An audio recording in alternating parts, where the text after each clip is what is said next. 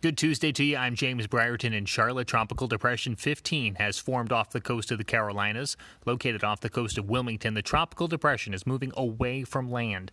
Maximum sustained winds near 35 miles an hour with a few higher gusts mean the depression will likely squeak out into become a tropical storm later on Tuesday. When it does, it will be given the name Nana.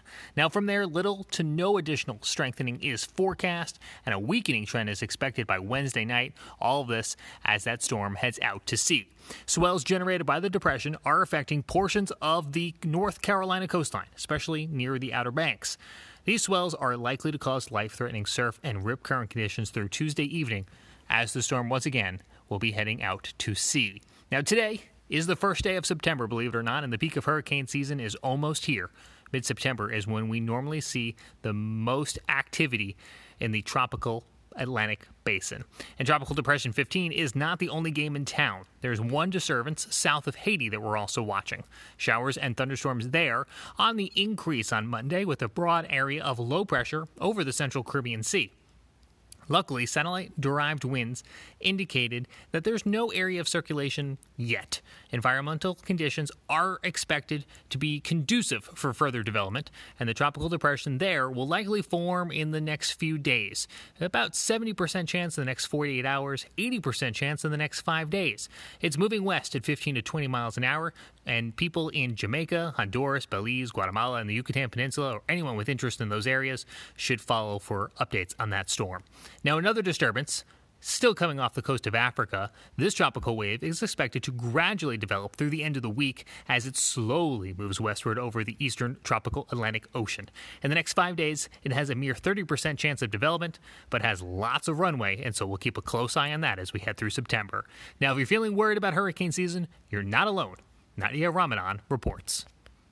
A new survey finds more North Carolinians are troubled by the effects of climate change on hurricane season. Out of more than 2,000 respondents living in southeastern coastal states, around 65% said they think addressing climate change is an important priority for the nation. Half of respondents in Gulf and Atlantic coastal regions say they are more worried than in previous years. David Kelly of the Environmental Defense Fund says residents increasingly are being impacted by extreme weather events. It's becoming less of a theoretical conversation. More and more North Carolina communities are finding themselves on the front lines with repeated catastrophic flooding from these, these rainfall events, the storm surges, the coastal flooding. The poll also found climate change is a major concern, regardless of education level or race. 63% of individuals without a college degree rated climate change as an important or top priority, along with 70% of those with one. 55% of Black Americans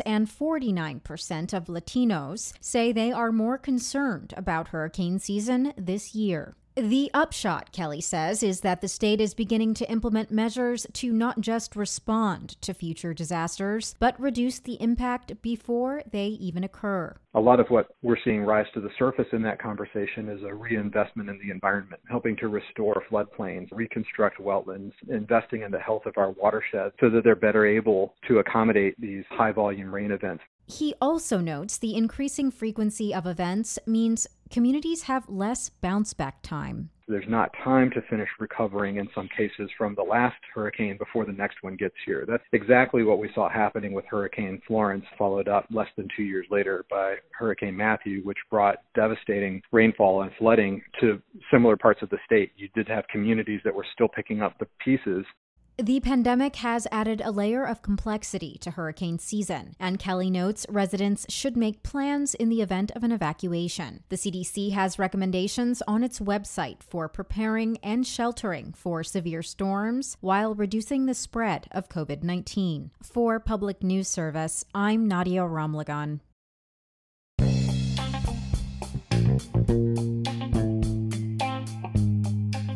That's it for now. Thanks for checking out this update from the Carolina Weather Group, available exclusively right here on the audio podcast feed. We're back Wednesday night, 9 p.m. on Facebook. YouTube, Twitch, and Periscope for the premiere of an all new episode of the Carolina Weather Group.